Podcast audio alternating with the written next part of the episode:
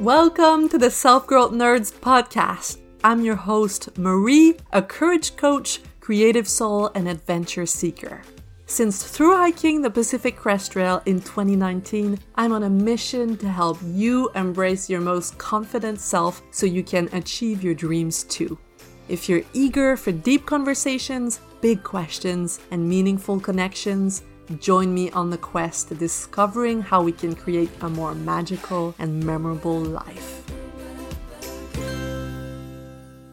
Hello, nerds! How are you? I'm good. Today, I want to talk about relationships. Because I've seen so many of you struggle with thoughts like, my partner is not dynamic enough, my partner doesn't have enough motivation, my partner doesn't like hiking as much as I do. My partner doesn't want to travel as much as I do. And I want to make sure you regain your own power. So today I want to talk about how you outsource your well-being to your partner and what to do instead. Popular dating advice tells us to ask our partners for what we need. This sounds noble, but ultimately, I believe it leads to frustration. You have probably been in a situation where your partner is either just not willing to meet a certain need that you have, or they just don't quite understand how, no matter how many times you've explained to them. Sometimes it's easy. You ask someone to do something with you or for you, and they go, no problem. That'll be a pleasure.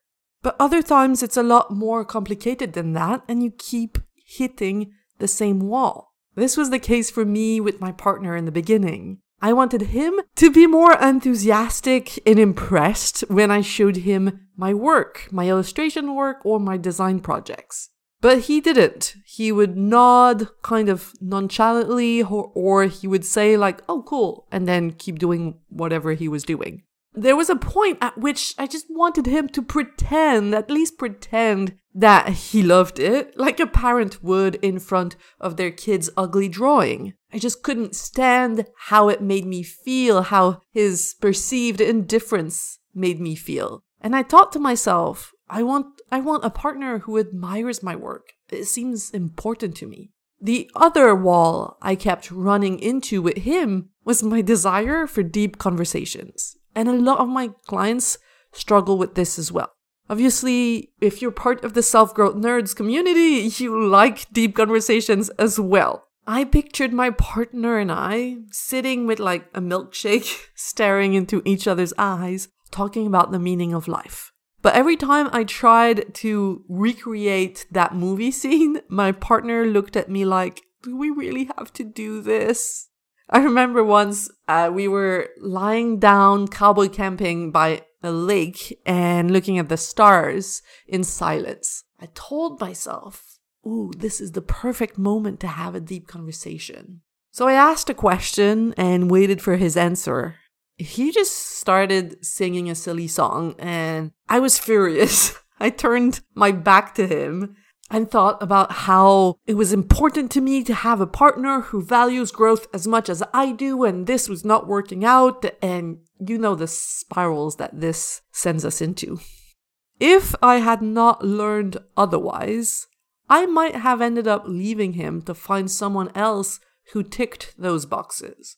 Just to realize later down the road that number one, no partner ticks all of our boxes. And number two, meeting all of our emotional needs is not their job. Before we go any further, I want to make sure we differentiate emotional needs from practical needs, which I will not be addressing in today's episode.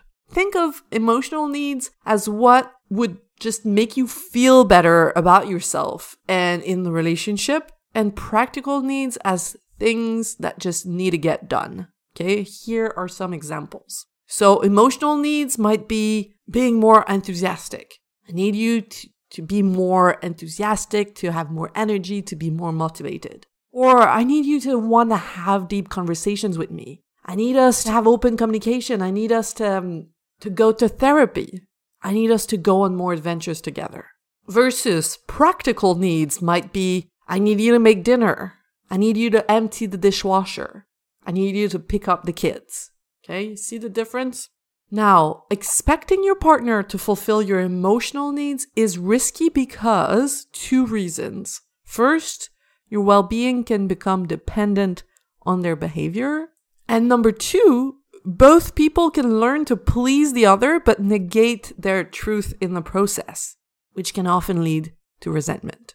Of course, we all do things we don't love to please our partners, and that can be beautiful. Like, my partner will sometimes watch movies he doesn't wa- he doesn't give a rat's ass about with me because he knows how happy that's going to make me. Maybe your partner is going to want to go to therapy with you even if it's not something that's important to them. But this needs to come from a place of love, not compliance. You cannot make your partner go to therapy, for example, because even if you manage to persuade them to show up, their heart won't be there. And if they don't want to go, either to therapy or anything else that you would like them to do with you, then don't make it mean that they don't love you. This is an optional conclusion that you make that doesn't serve you in any way. It's not either or. It's not either you do this or you don't love me. So, I'm going to share a three step process to help you feel more at peace in your relationship. Okay, the step one is to be real honest about why you want your partner to meet a certain criteria. You can do that by asking yourself, what would be different for me if they did X, Y, and Z? I got three examples here for you. So, first, if my partner was more enthusiastic about my work, it would make me feel more confident about what I do. Get real honest about what would happen for you if they did that. Example number two if my partner was willing to have deep conversations, I would feel more connected to them. Whatever comes up for you, write it down. Step number two notice what part of your well being you are putting on their shoulders and see if you can find ways to take back the responsibility into your own hands. This is not to unload them, but to empower you. Okay? Same examples. Number one, I am putting it on my partner's shoulders to compliment my work so that I can feel good. Now, how I can take back the responsibility in my own hands is learning to celebrate my work on my own, but also going to those friends that I know will give me the reassurance that I'm seeking. I have friends who love everything I do no matter what it looks like. They're the people to go to when I need just to feel good about what I've done. If I want someone to put their finger on a detail like the shape of the nose is wrong in your drawing, then I know I can go to my partner for this. He's gonna see things I hadn't seen that are gonna help me improve the drawing. But I know him and I know he's gonna he's not going to be my cheerleader. Being honest with myself about what I want and what he can give me is going to allow me not to waste time and get disappointed and go to the right people for the right thing, as well as learning to pat myself on the back. You know, if I need to show someone my drawing every 10 minutes in order to, to be reassured, m- maybe it's a sign I need to, to learn to reassure myself. Example number two those deep conversations. I can have them with my friends and seek connection with my partner in different ways that work for both of us. Step number three, from this place of awareness, of seeing how you're putting the responsibility of an aspect, an important aspect on your well being into the hands of someone else, let go of what you think a relationship should be like and decide what you want for yourself. What can you do on your own? What are you happy learning to do on your own? And what is a non negotiable for you? Because you could very well decide that having a partner who likes backpacking is a non negotiable. You can. What you cannot do, though, is tell yourself that you cannot go hiking on the weekend because your partner doesn't like it. This is a lie that keeps you stuck. The truth is, you can go hiking and they might have feelings about it. The best case scenario is that they're glad to have a day for themselves. And the worst case scenario is they're upset about being on their own. If this happens, that's okay and nothing has gone wrong. Our partners are allowed to get upset and to have a different view. Now, here's what to do in those situations. Number one, realize that you're not to blame. You cannot make someone upset. Their perspective about your decision is what makes them feel this way. Someone could have a different perspective and feel completely fine about it. So you cannot make someone upset. What you do cannot make someone upset.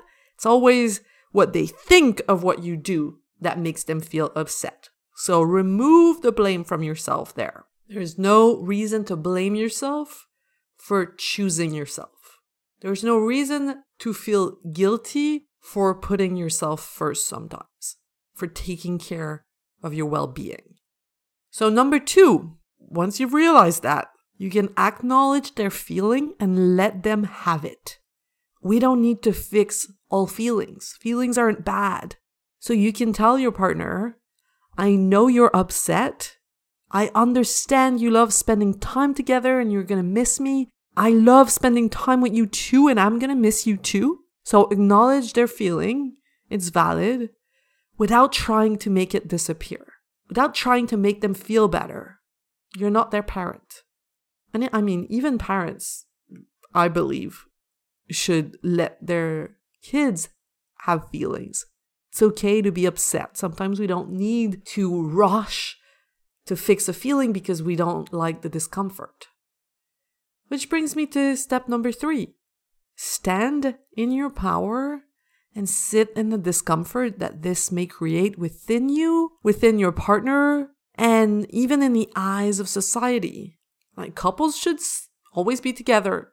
Couples should do things together on the weekends. There's a bunch of unspoken rules like this. So you can tell your partner, it's important for me to go hiking this weekend. I told you I was going to go hiking today, and that's what I'm going to do. I need this. You don't even need to justify. It's important to me. I'm going hiking. This is standing in your power and sitting in the discomfort for your own good. You know what you need. And number four, where the magic happens, is discussing with them about how you can meet in the middle and still have space to be yourselves, the two of you. So you can ask your partner, what could we plan soon that allows us to spend quality time together. Okay, so I'm gonna summarize. Tell your partner, I know you're upset. I understand you want to spend time together. You love it when we're together. You're to miss me. I love when we're together too. However, I'm going hiking this weekend. It's important to me. Now, because I care about us, about spending time together, what could we plan soon that you and I both love that would allow us to spend quality time together. You might realize that you're not compatible, but at least you will have shown up fully as your true self and given the relationship a real chance to grow from a place of mutual freedom, honesty, and co creation rather than compliance, emotional drama, and codependence. If you practice this, then your partner becomes a fun bonus in your life instead of a key ingredient to your well being. And who knows, you might be surprised of how the other person shows up when they're not following a set of instructions and they feel free to be themselves. I know I was.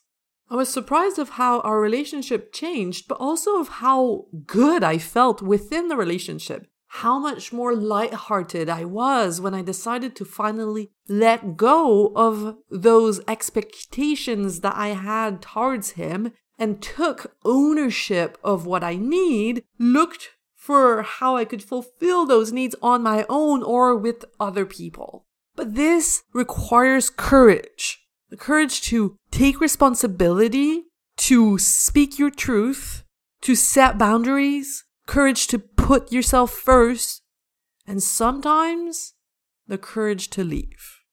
To help you develop that courage, I created Courage Camp. Courage Camp is a five day event that's gonna start on March 28th, where I'm going to coach you every single day of the week on how to overcome what's getting in the way of being who you most want to be in your relationship and doing what you most want to do in the rest of your life. We're going to laugh, to cry. We're going to get really deep into what it means for you to be your true self instead of fitting into a box that's been defined by society and makes you feel stuck and dependent on others to feel good. Okay. So come experience the power of coaching for a week and see what happens and who you become. You can get your tickets at selfgrowthnerds.com slash courage camp. And I really hope to see you there and get the chance to help you step into the person that you're meant to be. All right. Have a beautiful week. Bye. You just listened to the Self Growth Nerds podcast. Make sure to subscribe and to find me on Instagram at Self Growth Nerds. If you want individual help developing the confidence to create a more meaningful and exciting life, visit selfgrowthnerds.com today to learn how. Finally, I want to thank my friend Etienne Galano for editing this, and I want to thank you, kind hearted souls, for growing into your truest, most courageous selves every day and making this world a better, more beautiful place. My name is Marie, and I will talk to you next week.